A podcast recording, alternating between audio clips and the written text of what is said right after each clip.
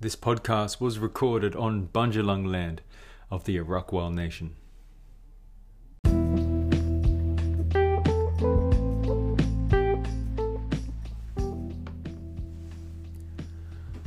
Welcome to the Future Ancients podcast. My name is Luka Lesson.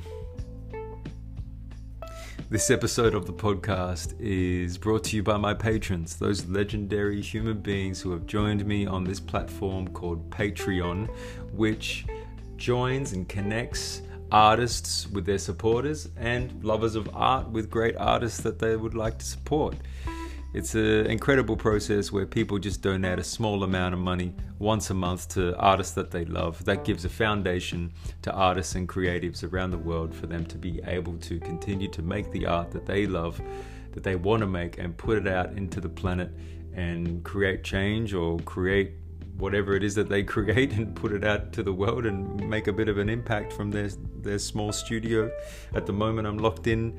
You know, I haven't got any gigs. Every school is kind of postponed or cancelled. All of the the workshops and teaching engagements I had around poetry uh, around Australia and around the world. And so Patreon has really been the savior for me. All of you have been the saviors. So if you would like to become a patron of my work, just go to Patreon, P A T R E O N dot com forward slash Luka Lesson and you'll get all the information you need. There's a lot of goodies there. There's a lot of discounts and free stuff that I'm giving to my patrons. I love to look after you all. And we are 120 people strong at the moment, so I'm celebrating that. I appreciate you all. Thank you so much. This episode of the podcast is with a crucial human being named Damon Gameau. Those of you who do not know who that is, he is an actor, a documentary filmmaker, and an activist. He's a really important person, and I'm really thankful for his time. He created two major documentary films. One of them is called That Sugar Film, and the other one is called 2040. The most recent one, 2040, is a film about the around the idea that if we just implemented all of the technologies that we have already today, what could we do to reverse climate change? What could we do to move towards a more sustainable planet? What could we do to make sure that the future of humanity is saved? is long term, we that we experience longevity and that we leave this planet in the good hands of our children and grandchildren, knowing that they will have a future. It is a really incredible film, and I really appreciated it when I saw it when at the cinemas when it first came out, and to be able to talk to Damon and to go even deeper into what that film is about and where we're going and the trajectory of everything was really important and really powerful for me. We talked about COVID. We talked about egos within the activist realm and circles. We talked about only preaching to the choir and what kind of damage that can do. We talked about guerrilla gardening. We talked about um, solar panel microgrids within communities. We talked about all sorts of things. And I should point out also, this conversation happened before the murder of George Floyd. And if that had happened um, before we'd had this conversation, obviously that would have been a major part of this conversation as well, because these worlds are connected. Um, the freedom of all people including civil rights, also you know turns to the rights to nature, the rights to clean air, the rights to clean water, the rights to land, the rights to food, food sovereignty. All of these things are connected. But it should be pointed out that this conversation happened before that uprising and continued uprising and that is why it's not a part of this conversation, not because we're brushing over it in any way, shape, or form. Much love, everybody. At the end of this conversation, I have posted a poem that I was inspired to write after we had this conversation with Damon. It is called What Will Become of Us. So I hope you enjoy that as well. This is the Future Ancients podcast.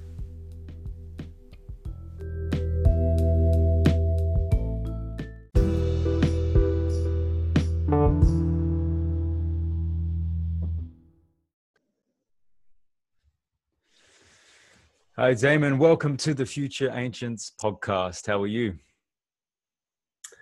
I am. I'm doing okay, Luka. I've. Uh, it's been an interesting lockdown period for myself, as it is been for many other people, juggling work, family, and whatnot. But um, ultimately, it's been a lovely time of connection, actually, and um, there's been a lot of silver lining to what's been going on. Yeah. I feel kind of similar, you know, like as I was, I had many things booked for the rest of the year. Like, uh, I don't know, like 60 or 70 school visits. And I do a lot of workshops and, and with young people, a lot of performances um, with young people. And I had slowly, you know, like get, I got fired, you know, like one by one by one, almost a hundred times in different ways. and as it was happening, I was almost equally upset and relieved at the same time. And I realized that I wasn't really loving what I was doing, even though I love the impact it has. That there'd been a, a while where I'd been feeling like kind of taking a step back and and traveling less and yeah getting my hands in the dirt a bit more and and yeah having my relationships a bit closer and tighter and it kind of gifted me that opportunity and also a whole other bunch of problems that came with it and i feel as though there's been a lot of self-reflection going on that around the planet um, and maybe that some of that self-reflection leads us towards considering more the environment and our impacts on the environment have you found mm. that kind of a conversation going around your community over the past month or so? Yeah, no doubt. I mean, I think the what's been extraordinary is to see how quickly the Earth can bounce back when we get out of the way. It's um, it's like the mm. analogy of holding an apple under the water. If you, as soon as you let it go, it sort of pops to the surface very quickly. So it was amazing to see even within, within three weeks how quickly some of the you know the air cleared. We could see the Himalayas in parts of India. Um, the streets of Delhi were had never been cleaner. Um, animals returning to the to cities, um, waterways being clearer, uh, emissions dropping. So uh, I think for a lot of people, it's it's revealed how deleterious our current system actually is on the planet, um, and that all it takes really is to is to stop what we're doing, and and and we will recover very very quickly uh, if we allow the earth to do that. So um, I guess early on, I was a lot more hopeful that we would use this opportunity as a as a to a new better world that we want to create, and we, we might recover and rebuild using the right technologies or strengthening our communities, uh, putting safety nets in place for people that um, are going to need it moving forward. We're going to have more pandemics. We're going to have more climate shocks, and I think the the fragility of our system has really been exposed in this time and, and how tightly wound and efficient all our supply chains are. And they're just not built for any sort of um, error, which we've seen. So, um, but that hope has dissipated a little bit, to be honest, in the last couple of weeks, just seeing some of the decisions that it looks like our government's going to make, um, particularly in the US, uh, they are going to double down on the system and, and you know, rebuild with more extractive industries, uh, remove green tapes and regulations that allow people and corporations to keep destroying the planet. Um, but amongst them, you know, I think there are, like I said, cases for a silver lining. There's a, you know, looks like Spain's going to implement a universal basic income. Looks like mm. Amsterdam's going to rebuild with a donut economics model. Uh, there are wonderful things that are going to stay with us around transport. Cities are doing bicycle and cycling, uh, sorry, walkway pathways to lower their pollution. I think just people have have got a taste of of of the excess that we had pre-corona, that we really were operating at a frenetic pace. And mm. I know from my own experience, so much of that stuff I just didn't need to be doing. And I, I needed this moment to realize that and think, you know, I could have said no to 75% of those things and, and not caught up with that person all the time or done that talk over Zoom instead of having to fly around the country all the time. So uh, that's a common theme that's coming from a lot of people I'm speaking to, friends, but also business sector, uh, businesses that are not going to they're going to let go of some of their commercial rental properties and let people work at home.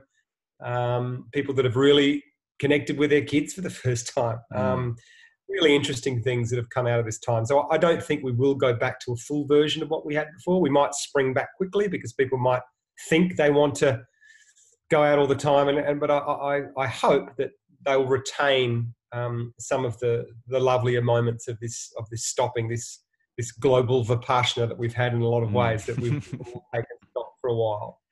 Um, and look, I wouldn't mind if we did it every November each year. Wouldn't it be great? Just I was thinking how fun it would be to just to have a Covember and the whole world just stops for one month again, and we just all take a break, let the earth replenish, keep our emissions down, and then resume better and more connected.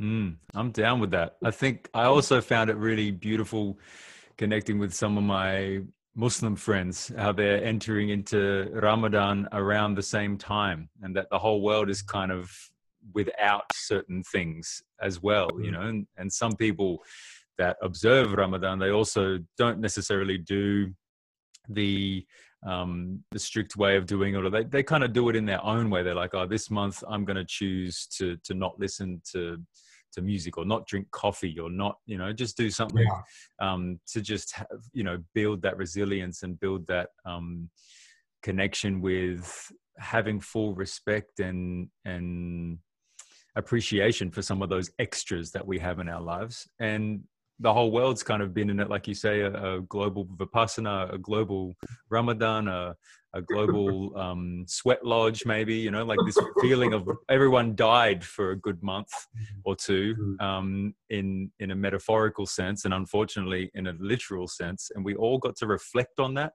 uh, at the mm-hmm. same time. And we all got to watch it at the same time and see each other's reactions and our own reactions and the opportunities that come from it. And I'm I really support that. I think it would be a good way to remember the people who did pass away actually from mm. from COVID nineteen to have a yeah, remember and to really yeah. listen to why why and how it happened. You know. Yeah, and, and reflect on our learnings and share that knowledge and um, yeah, it's uh, it's been extraordinary. And I think I did I didn't think we'd see this in in my lifetime. I, I didn't think we'd see it for another thirty or forty years, to be mm. honest. And to have the entire world focused on one particular subject when we have, you know, spent the better part of the last thirty years, or especially the last ten years, really di- di- dissolving our information sources and, and having our own little bubbles and mm. pursuing our going down our own rabbit holes on on the internet and really not having a collective storytelling sense at all or, or narrative, and, and to suddenly have the entire planet focused on one subject uh, reminds me, reminded me of what a community we are and what we are actually capable of. And the fact that we did adhere largely to uh, the rules and regulations, we shut our shops, we, we, you know, we've got silent skies and empty streets. To me, that's a that's a sign that we do care and we do intrinsically value each other and we hmm. respect the health of, of each other and that we're able to do this and and completely dissolve all these what were perceived as rigid structures of our system and, and our, the game that we played. Within a matter of weeks, the, the rules of that game were dissolved and we were able to flip to something different. So I think moving forward, that's really heartening to know that hmm. there is a, a permeability of our system um, that we've all ancient traditions have known the, the, the illusion of, of this reality. Um, and I think it's been laid bare now that we, we, we, we have enormous scope and possibility to shift this system and do things very differently in a very short amount of time. Is it also, I feel similar. I feel like it's very heartening in that if we just decide to flip it, we flip it, you know, like we we are that powerful. And I guess we always talk about how powerful we are as individuals and that if we do just decide collectively to to make some change, then the economic system kind of has to catch up with our decisions. But I, I also feel slightly disheartened in that um, it feels like it was only because of the economy that we all started started running. I know it was also because of the health of other people around us, but it felt like you know much of our decisions were around that, and I feel as though even though some conspiracy theorists say that the government some governments started this whole thing and it's their fault and it was intentional. Mm-hmm. I'm not very convinced of that, but I am convinced that governments are very good at taking advantage of these types of things. And that when there is a lot of fear in a society, that it is taken as an opportunity to leverage that fear to sell us the cure or sell us other things that that come out of it. I was wondering what your thoughts were on that and what you feel the Australian government might do to leverage this fear. Yeah, well, that's been a, a political tactic for, for, for, for, hundreds of years. Like if you if you get people in a fear state, then they're, they're less likely to change their vote and they're more likely to stick to the status quo. And, and this is a big reason why I made my last film, 2040, was to try and have an intervention on that fear narrative, which I think, in terms of the future dreaming, in terms of in terms of climate change or any ecological discussion, it's only being told with that sort of paralyzing fear narrative, which just doesn't motivate people. They they get scared and they double down. And if we're not careful, they will keep voting for more authoritarian leaders. They'll vote for walls being built to protect from climate refugees. I mean, that's what's at stake here. So I think it's really important that we flip that narrative and start to excite people and show them that we could actually create a better world on the other side of this. And what would it look like to have these stronger communities and uh, more connected to each other? And a lot of the things that have emerged during COVID. So, yeah, this sort of disaster capitalism, which is what mm. Naomi Klein calls it, of, of utilizing these moments to slide through. Unfortunately, like I said before, I, I, sort of had more hope probably a month ago, but just seeing what's happening now uh, Trump in America in particular is sort of rolling back all these protections, uh, regulations to allow real stimulus and economic growth off the back of this. So removing any sort of tape, um, some sort of policies that have been in place for decades to protect waterways and whatnot are all being unravelled. And even in Australia, we're seeing um, a similar use of it. We're seeing sort of the, the approval of coal mine expansion under Sydney Water Basin. We've seen the Minerals Council applying for, for new and different permits to give them more scope. We've even seen our resource minister sort of say that we've got to rush these uh, decisions through because there are now too many, in his words, cashed up activists that are trying to block the progress of these economic developments. So um, we're very much looking, when we should be looking at a, a renewables recovery and localizing jobs and food, because especially because renewables are now the cheapest form of energy by far in the world, uh, even with the, the, battery storage. Our government, unfortunately, because of the lobbyists, because of the, the political interest, are pushing more of a, a fossil fuel led recovery. Uh, they're, they're, using gas at the moment. So, you know, it's a, it's a great shame because the decisions we do make uh, in the coming months are going to be felt for decades to come. And mm. the younger generation are not going to be only dealing with the impacts of climate change. It now looks like they're going to be looking at some really bundled and horrible investments that they're going to be helping to pay off uh, that are actually destroying their future, not helping them. So, um, all is not lost. There is still uh, hope. There is a lot of action going on behind the scenes to stop that. A lot of people think that they're not going to get these things through because they're just not, not economically viable, and the states aren't going to approve them because the states themselves are doing some wonderful things uh, and really taking the lead in terms of um, climate. You know, some of the goals they're reaching, some of their emissions are, are really promising in terms of how quickly they're getting them down. So um, it's not all doom and gloom, thankfully, yeah. but I think you know this was the potential. The door was open to, to create a much better future for all of us.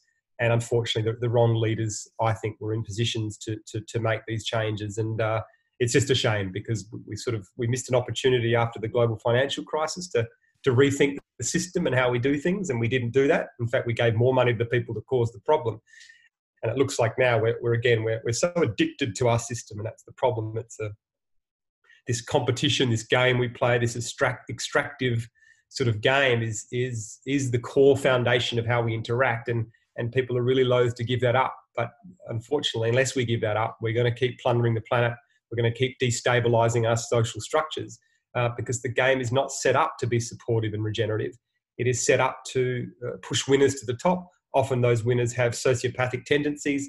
They're quite happy to step all over people and show no empathy and we reward them and then we let them make the decisions and control the rules of the game. So it's, it's an absurd absurd board game really. Um, but we need to be throwing up ideas and i think people are seeing now and exp- the game's being exposed for what it is. And so i do feel that there's enormous momentum and, and that we will see some kind of tipping point. It might come with an nadir and a, a tough time but there is enough momentum building that at some point I think in the next couple of decades, we're going to see a, an enormous shift uh, because people are now demanding something different. And even the conspiracy theories you're alluding to, I often think that those people, you know, I, I empathize with them because they deeply care. They want the world to be a better place. And they are laying the blame on someone and trying to work out why it isn't better. In the same way that I look at the fossil fuel industry and go, you're, you're blocking a better future for my daughter. Uh, they might think it's Bill Gates or someone else, but they still care and they still want a better world. And so uh, I empathise with those people, and they go go about it slightly differently to me. But again, they want a better connection with their fellow human beings, and they want the world to be better. Mm. And they are asking the right questions, really, fundamentally. Yeah. They're asking yeah. the question, why, how, where from. That it has to be there has to be more than just what I'm being fed on the surface. That's right. And that's Yep. a great question to be asking. And if it leads you down a rabbit hole, you know that that's that's okay too. It can lead you down a rabbit hole for a while, and and maybe there's some truth in those rabbit holes that they are they are following. I'm not going to completely discredit you No. know, this Of course, This there is. Yeah. I don't. Yeah, I don't really love this idea of like, you know, inculcating people into a certain box and going, that person is an anti-vaxxer. This person is a conspiracy theorist. This No. person is. There's no. There's no nuance in that, and I don't think it really works to to move the questions forward. No, Um, a good example of that is the, you know, I've, I've, I've done a huge deep dive on the whole 5G thing because, um, Mm, you know, for a variety of reasons, and I find it really interesting. And, you know, it takes work. It's, a lot of work to actually do a proper deep dive on both sides of the camp. You know, there, there's equally valid, valid arguments everywhere. And so, you know, what I came to uh, as a conclusion eventually was this sense that at an acute level, there seems to be sort of you know not no no major problems. There's certainly no direct link to cancer and whatnot. But what hasn't really been looked at is the sort of the more subtle impacts, the sort of the the fact the cell to cell communication that happens, which is an electronic signal as well. The, the toxicity at that very minute level is not something we look at in science. We don't do it in food. We don't do it with our health. Uh, we're starting to, but we really are very good at diagnosing large, obvious problems. But the real subtleties, um, the nuances of some of these problems are not there yet. So I understand people's concern for 5G. And I also understand that people are saying it's a conspiracy theory, it's fine, because it depends which lens you're looking through it. And if you do the deep dive, like I said, and spend hours pouring through a variety of subjects, it's completely, I can see both sides of the story really clearly. So um, this is our greatest challenge ultimately is how do we collectively make sense of these things and, and come to agreements to move forward? Otherwise democracy democracy is going to fall apart as I'd argue it probably is right now because we're just losing trust in science we're losing trust in any institution any ability we don't trust anyone really government corporation or science. So it's a really interesting time we're in and um, i think if we don't get that sense making part right then we're in all sorts of trouble Yeah, and unfortunately or fortunately, I'm not sure which one it is. It's really the ones who have control of not necessarily the media, but forms of media, um, and that are producing certain forms of media from you know yourself with movies or online or even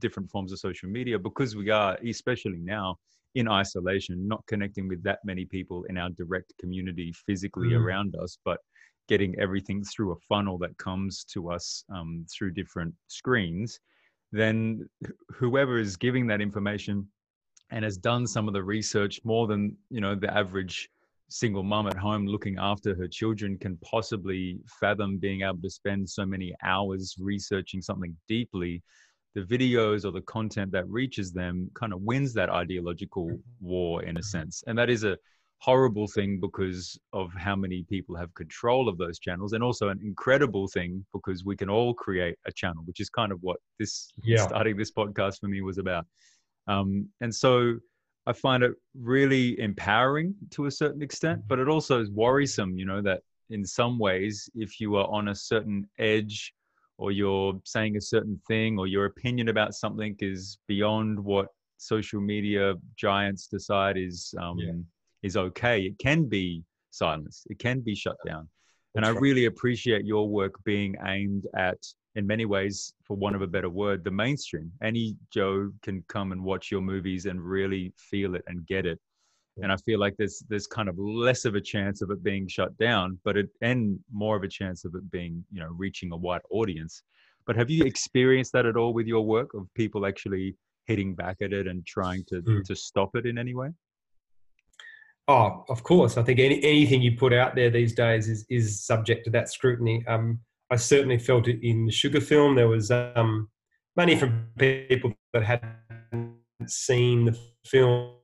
We were tapping into of anti-sugar narrative that was around at the time. You know, there was there was I quit sugar. There was sweet poison, very evocative language at the time, and we we tried to make a film that sort of said, look, you know, you can still have sugar. Just be aware of where it's hidden in your food, you know, we still recommend six teaspoons a day, which is what the World, Health Organization recommended. But just, you know, up the ante on reading your labels and making sure you know what you're giving to your kids. But uh, people didn't see that that way, and so I got a, some great lessons really um, in in some of the pushback. And often, if you're open to it, um, that can be your greatest learning. And unfortunately, we've set up through social media these platforms that often you don't get um, interaction from people that disagree with you. You stick to your tribe; they like what you say. But that's not how you learn. In fact, that's how you, you you become really mediocre. I think you've got to be challenged and hear other people's viewpoints. Unfortunately, we haven't quite found a way to do it that's constructive. We we, we're so inflammatory and aggressive that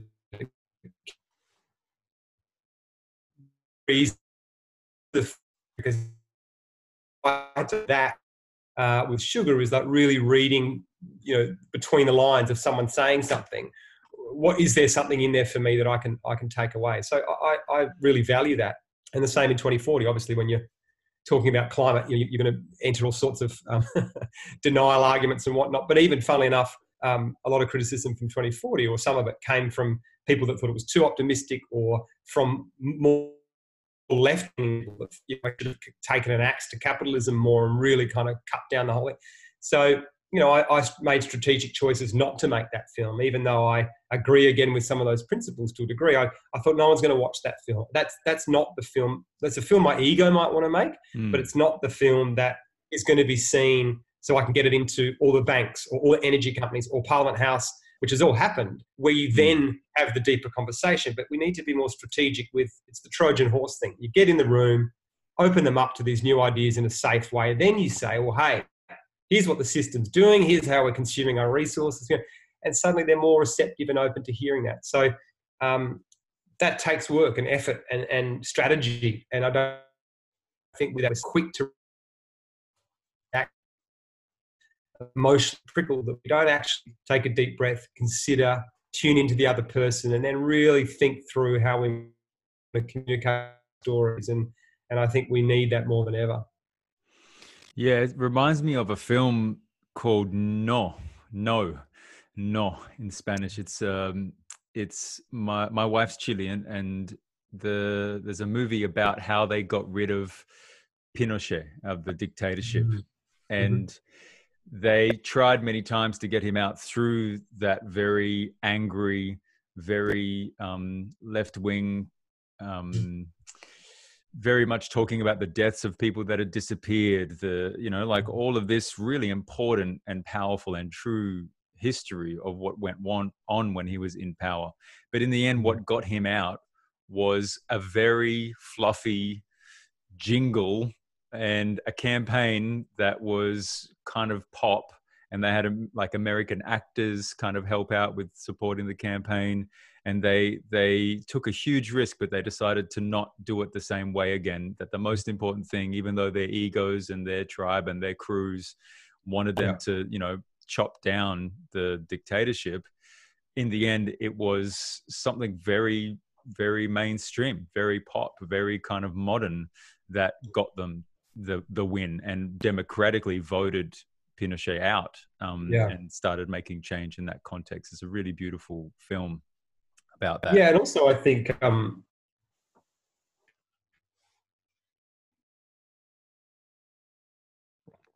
is there because that's sort of been eroded. So we we we we almost put our guard up straight away. But I think sometimes you can content or stories can cut through and appeal to the humanity in all of us that unites us no matter what political persuasion we, we, we adhere to there is something that unites us all and that is i think around our children and, and community and, and, and healthy foods and things. So it's just being smarter with how we use that. And, and sometimes as you alluded to that's it can be challenging. I mean i both my films i deliberately sort of made pretty daggy and commercial and kid friendly and, and grandma friendly really. And you know, I would have loved to not do that in a way. I'd love to make a super uber cool film that, you know, um, yeah, everyone thinks oh, he's a real one. Damon's a real one. He's he's real, really part of the movement. You know, like he's yeah. which I see. I can tell that that's what you've done, but not everyone, I yeah, guess, can tell. That's right. So I have got pushback on that before. Of you know, it's not very sophisticated, or and I, it's like, well, it's not for you. Like you get it. Like I'm not. Yeah. This isn't for the environmental movement. This it's is not for the preaching to the choir. that's right. How do we get beyond the choir? Because that is doing us no good.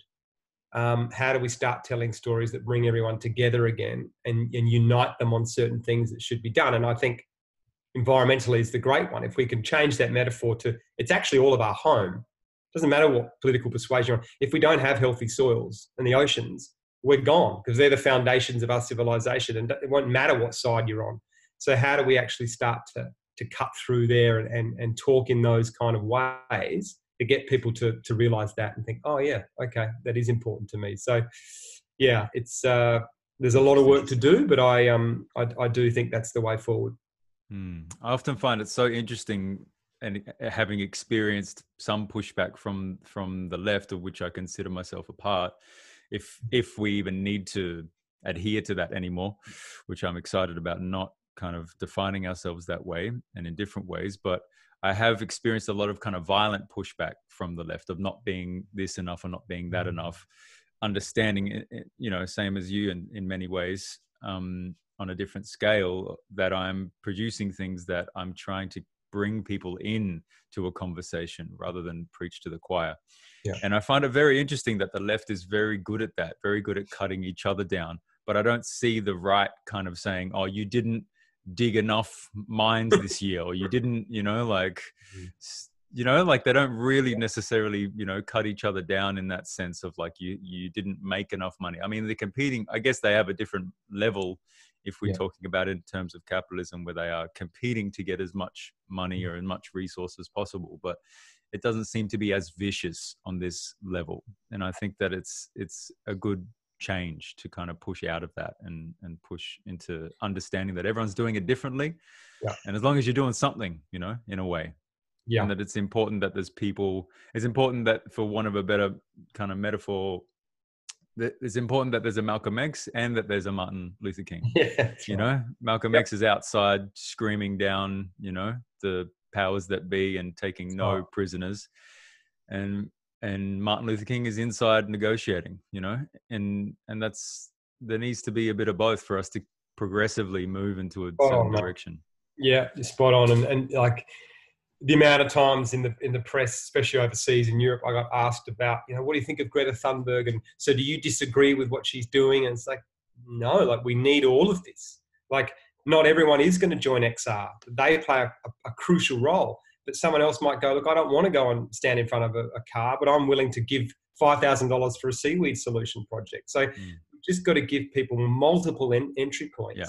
instead of thinking that there's one way to do everything. It's just not who we are. We've all got different fears and other things light us up, and so we just need to make sure we're we're appealing to all those different facets. Mm.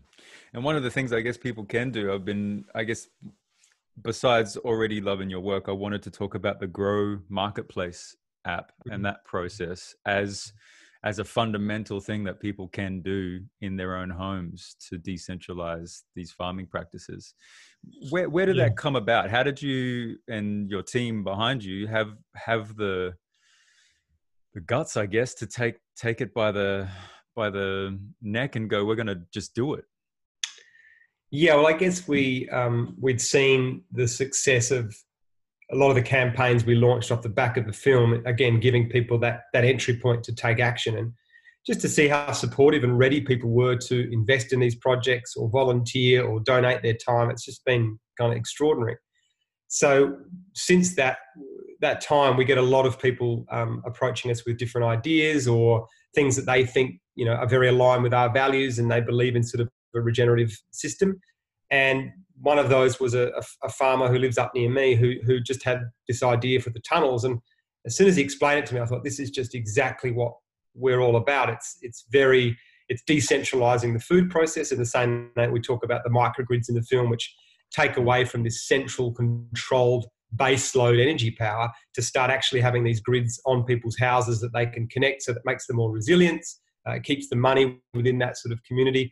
And it just felt like, wow, the next step of that is to do it with food. Um, for people that don't know, in this country, we have an incredibly controlled food system. We have a duopoly with Coles and Woolies, and they make it extremely difficult for farmers in terms of squeezing them in a, in a variety of ways. It's an incredibly intensive system in the sense that uh, they will make a farmer uh, produce a certain amount of crop each month. So, say it's lettuce, they'd say we need uh, 400 kilos of lettuce you have to produce every month.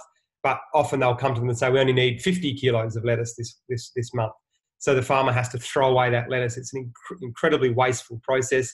Then moving the food right around the country obviously uses huge amounts of, of miles. There's you know shocking stories of things being grown near near a certain town, but then they're driven 500 k's away to be packed, and then they're shipped back around the country. So it's it's it's really inefficient.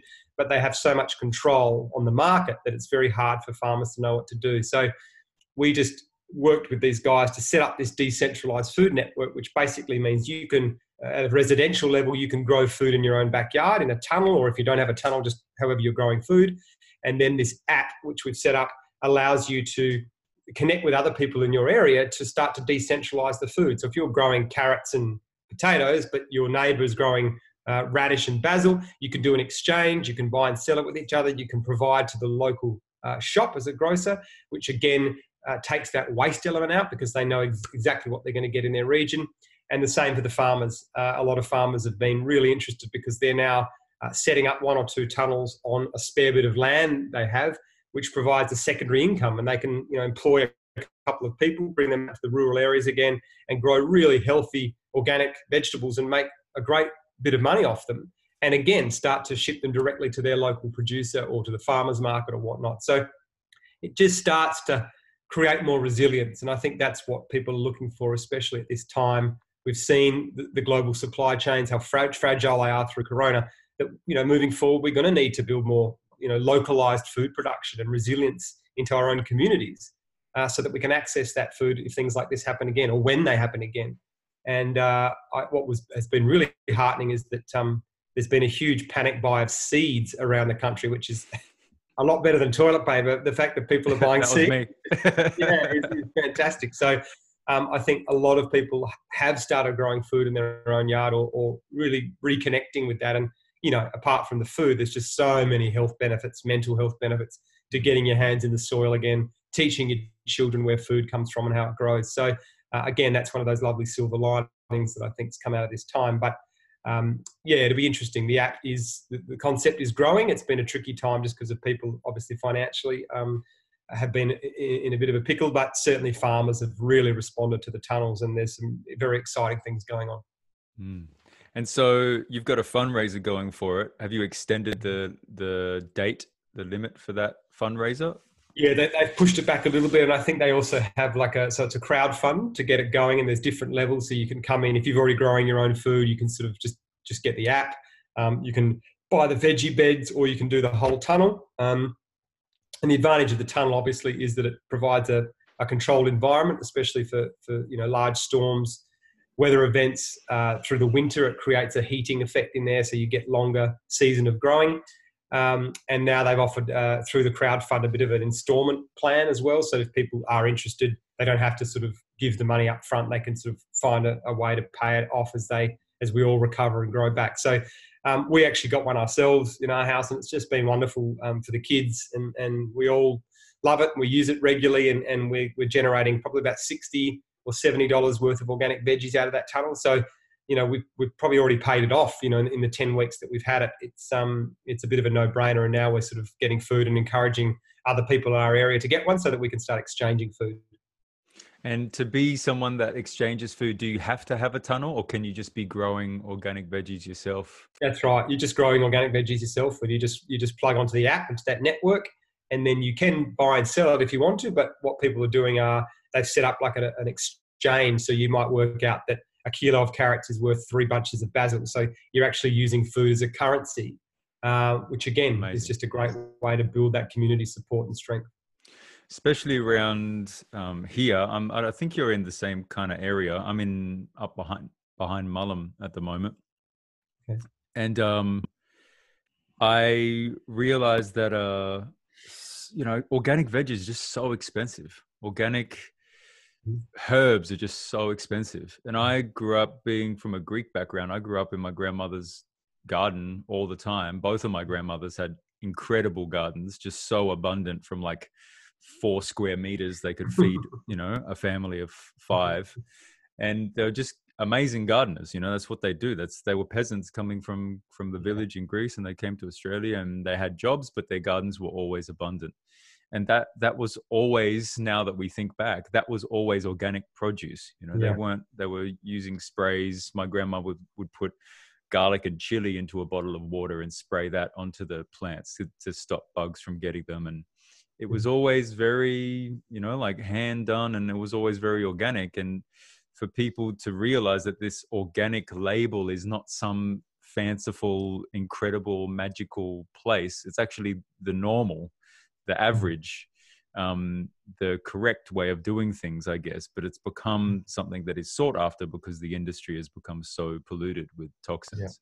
Yeah. So to be able to, for us to become organic growers is, is, yeah, it's more than just, I think, you know, 70 bucks a week. It's it, because it is so expensive to be an organic grower, mm. you know, like it's, it, the power of that is really, is really incredible, you know, and, yeah since being um, in lockdown, we've tried to keep buying organic, and it can be difficult. You know, like when you when things get tight, that's one of the first things that goes. You know, that's right. And the prices have gone up so much uh, during this time. So yeah, to be able to do that yourself, you know, this, these are the lessons. You know, in, in a lot of ways, even though this has been really damaging for people, it's probably been a dress rehearsal as well for for what's mm. to come. You know, that we a lot of sort of um, you know disease experts and whatnot will tell you that this you know there are there are much worse pandemics around the corner if we're not careful. And the more we encroach on natural habitats and destroy biodiversity, you know, we sort of, as horrible as this one's been, you know,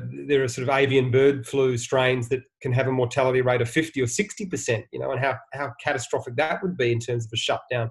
Uh, we're going to get more fires and, and, and weather events because of climate. So I think it's now really important to, to value the things that we've probably neglected a little bit um, or haven't given the priority that we should be, and whether that's you know food growing or teachers or healthcare or mm. support like a universal basic income. All of these things have to be on the table now because we've seen that when everything falls apart, they're the things we value.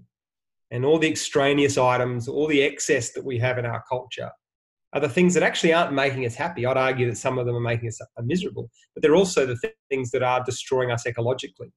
So I hope that this is this is a, an opportunity where we've just stripped everything back and realised what actually makes us happy and the things that didn't make us happy, and that we move forward, uh, living a better life with less than what we had pre-corona. Yeah, I find that really powerful, and I find the the revolutionary aspect of gardening really powerful. You know, it's really I, I watched because I'm learning how to garden. I yeah. watched um the masterclass of Ron Finley He's the guy they call the gangster gardener from Los oh, Angeles. Oh yeah, yeah, I've heard about him. Oh yeah. man, he is a king, and he yeah. and the way he talks about it is just so powerful. Just like why shouldn't our footpaths be full of full of food? You know, like why yeah. should they That's be it. anything else? He says that he talked to a famous architect, and he and he asked the architect, "What are cities built for?" And the architect said, "They're built for people." And he said, "No, wrong. If they were built for people, you'd be able to, wherever you're sitting, you'd be able to reach your hand out and grab a fresh pear from a tree. You'd be able to breathe fresh air, sleep on the ground. You know, he's like, it's built, cities are built for commerce, period. That's it. And, and cars, sadly, a lot of our Western cities are built for cars. And yeah, I've often thought, um, you know, a campaign, a terrific guerrilla sort of under the cloak of darkness campaign would be to get sort of people right around the world just in the middle of the night go and plant food amongst their cities, and we get millions of people to go and do that and plant fruit trees and veggies and nature strips and whatnot. It'd just be fantastic. Why shouldn't we be doing that? We plant trees, make them food crops. You know, let people eat in the cities. Um, you know, there's a lot of legislation around that, and there's a lot of fear around it. But it's kind of what we need to move towards, and we've done it before. We did it in World War II. We had the victory mm. gardens, and you know, countries were, were planted with everyone in, in the parks, everything planted fruit trees and veggies. So mm. we can do it. Um, and people Cuba are starting did it to as well. It. When Cuba was Cuba kind of shut down, yeah. they yeah. they have a, that incredible kind of gardens built in in abandoned buildings. Every That's every right. square corner of dirt was was planted out because they had to, you know. And then all of a sudden, it's like, wow, we can be abundant right here, right now and it's not delivered to us in plastic from a shop. You know, I was I, I went from Brazil last year with my wife's family to Singapore to teach in an international school in Singapore. And from walking around the streets in Bahia in Brazil, where there's just mangoes and jackfruit and just fruit food everywhere. You could live there and eat abundantly without ever going to the shop if you were cool with just eating the same four or five different types of food every day. Like it's just tropical and abundant papayas and and then I went to Singapore and I I went to a you know to buy some groceries. And it, it feels like almost every quarter of an apple was wrapped in plastic you know like shrink wrapped. You know like a whole orange cut up. You can see there's like a meme that goes around online sometimes. It's like uh, literally though an orange cut up into slices into tupperware sold in plastic and then put in a plastic bag and then you take it home. It's like just so strange to go from one extreme to the other and and this app that you're talking about that that grow marketplace you know it kind of cuts that out as well like all the packaging that comes with it all the delivery time that comes with it all the paraphernalia that goes with it, all the marketing that goes with it, all the stuff that we waste to convince people to make make an orange look good. It's like you know we've forgotten how to how to recognize a good orange. You know, if we see one, it's pretty mm. scary how detached we become from from yeah. our food. And, that it has its own packet. We don't need to wrap it in plastic. It, or nature has already provided a really good package. Yeah, and the package tells you when it's getting old inside. it's bad. And it's crazy that this talk is even a revolutionary conversation. It's only because we've gone so far from nature that this now becomes revolutionary or crazy That's or right. whatever. But mm. but if it's nature and it's been there always, then how is it at all a revolutionary conversation? You know, it's that's the mm. foundation of what we are. It's very strange to me. But yes, Ron Finley, the the gangster gardener, he taught me. Check him out. Lot. Yeah, man, he's cool. He actually changed a law because they tried to charge him twice for having a a um a garden in his front lawn at the lawn uh, across the front of his place. You know, the footpath. He planted mm. it out. And the first time he pulled it out and he reluctantly kind of obeyed. And then he got into guerrilla gardening and built a bunch of gardens. And then a few years later, they and another place they tried to charge him again and he fought it and and he ended up winning and so that right. part of la now can you can plant out all the gardens and all the front yeah there's an interesting story here actually in um in lennox head up here in north coast they um there was a guy years ago who was a bit fed up with the legislation around food planting and he one night just thought you know what i'm going to plant this veggie garden and set up this community veggie patch in a sort of an area near the beach there and, and, huge.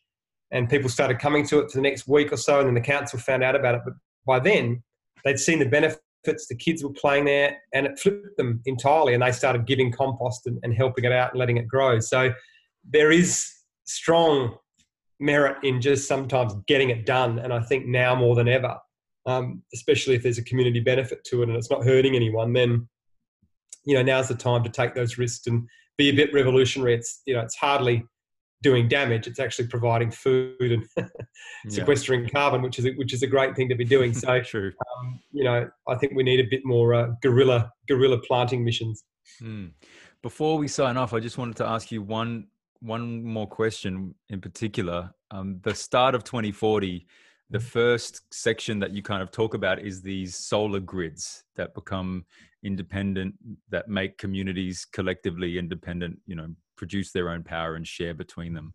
I know that laws weren't allowing that in australia necessarily um, except for some small examples. I think in wa there was an example mm-hmm. um, but not between individual houses more so in industrial type situations i'm mm-hmm. wondering what what changes have been made and what progression have been made mm. with that particular part of the of the film yeah, there's there's been a lot of um, movement in the sort of the microgrid space. Um, uh, some of the rules are being relaxed in, in various ways. At the moment, you can, for people that don't know, it's basically if you had a cluster of houses that all have solar panels and a battery.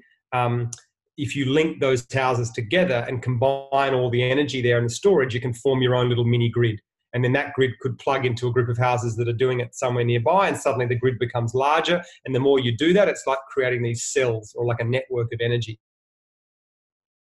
Which is right It moves us away from this idea of a centralized energy source that is vulnerable to, to weather events or shutting down that these little individual cells would be able to stay uh, active and, and generate power the rules now are that um, which is which is a step in the right direction.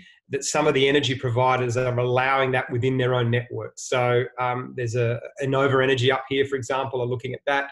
Um, where if you are an Enova customer and you are connected to that to each other, you can do this microgrid sort of um, technique within that.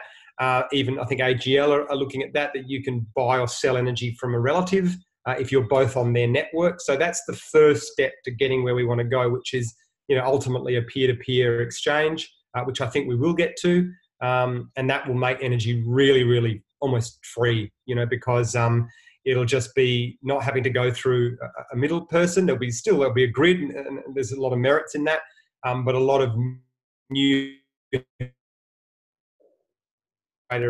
with this. Um, some of the bushfire communities like Mallacoota and whatnot are looking at not getting reconnected to the main grid, but actually setting up these microgrids um, mm. to be independent. And it comes in different forms. There are places that are exper- experimenting with um, a large centralized shared battery for about 15 homes, and then there's individual batteries in different homes. So it's it's it's all looking. Um, there's different ways of approaching it, but certainly that is going to be part of our energy mix. The the amount of solar on, on rooftops that we're putting on in Australia is extraordinary at the moment. Uh, South Australia have just initiated a, something called the virtual power plant, which is uh, going to be 60,000 homes that have been given a, a, Tesla battery and rooftop solar, and they are forming a grid amongst all those houses, and some of those are state housing things, so lower socioeconomic, and already they're finding the benefits. I think there's about 8,000 houses that have done that. They're already finding that they can help the grid in a busy time. They can flick to those houses and use their batteries during the day. So, you know, the future Amazing. isn't centralized; it's this distributed dispatched energy network, and that's where the, the, the, federal government are just struggling to get their heads around. They're still thinking, no, we need baseload power, we need nuclear, or we need fossil fuels and, and coal, whereas everyone else knows that no, the, the grid is going to be a moving entity, and sometimes we'll take energy from the Snowy River scheme, and sometimes we'll take energy from um, WA because they're off peak there, and then and the whole thing will be a smart grid uh, that is moving the en- energy around where it's best needed. Amazing. I find that so heartening that there's been that much change since that conversation because that really was, you know, mm-hmm. the whole film was great, but I really resonated with that particular example. I was really yeah. impressed by that particular example. And I guess what I thought was that the government's just, it's going to take as long to implement it. Um, it's going to take them as long as it takes them to figure out how they can make some money off it, basically. Yeah, how, I mean, can, are, how yeah. they can get their piece of it, you know, but that's right. I think we're, we're probably a lot further ahead of the game than other countries. I mean, America is a long way behind that. They're they're going to sort of. I mean, I think they're even they've got solar tariffs now. So even if you've got solar panels, you've still got to pay a fee just to have a solar panel. So they've found all sorts of ways to to charge people and and to put a solar panel set up in America is incredibly expensive compared to here. So um, in that sense, we are sort of ahead of the game uh, in a lot of ways but so we should. I mean, we are. We've got so much wind and solar here that we should be uh, already 100% renewable, and we should be exporting it right through Asia and whatnot, and selling our solar instead of our um our coal. But you know, there are plans for that. There are people working on those projects at the moment. Really large projects that I think we'll see that happen in the next few years. Amazing. Mm. Well, thank you so much for the conversation, Dem. I really appreciate it. I'm going to go off and take all this inspiration and I'm going to write a new poem or a new verse or something and then tack it on the end of this episode for everyone to have a listen to. And, and Mate, please even... share, it, share it with me when you've got your poem because I'd love to, to share that. I just think uh, right now we need to be supporting the arts for a variety of reasons. And I think um, you know, especially around the change and the transition. This is where where the arts really has to inject culture. I think we've just got very science and data uh, uh, orientated in terms of our communication with this stuff, and I think that any poet or, or songwriter or whatever it is, art, artistic bent is desperately needed right now. So um, I, I, applaud you on what you're doing. I've seen some of your stuff, and it's just terrific, mate. So happy to uh, to share it any way we can. Thank you, brother. I appreciate that so much, man. You have a great day. Thank you, my friend. Bye.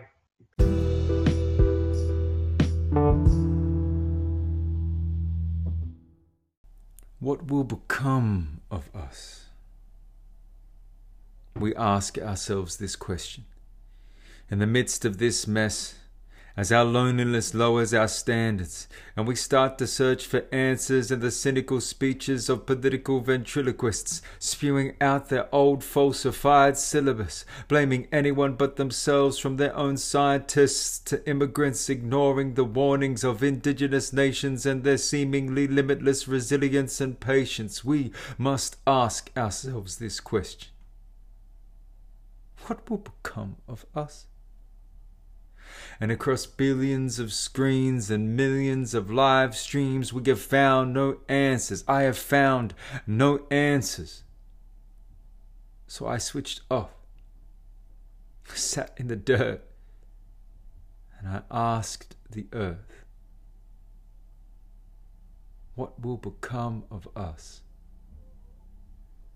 And she answered, In a breath of wind with a million new shoots growing from the ashes of the bushfires, she answered, and the death of a deer soon to become food for the forest floor, she answered, with a jet white crows lined up in rows guarding the clouds from their eucalyptus branches, she answered, with a full bodied and pregnant sunset with her orange lipstick and bright pink cheeks ready to give birth to the stars.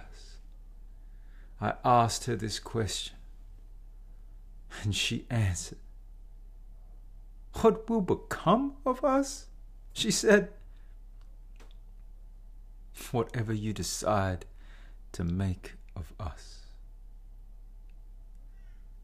And when she said that, the people stood up they felt her rumbling within their bones, bushfires finally burning within their rib cages, hearts in their fists, sparks on their tongues, their breath hot with the songs of revolution, eye sockets luminous and lasered back straight, ancestors' hands resting upon their shoulders, spirits high and rising high enough to see the links between ecocide and genocide, herbicide and homicide, occupied territories and those those most terrorized women's rights, civil rights, trans lives, the climate strike, problems being globalized, solutions becoming localized, marching through the belly of the beast, the underbelly of severe oversight. So it's time for us to decide what will become of us.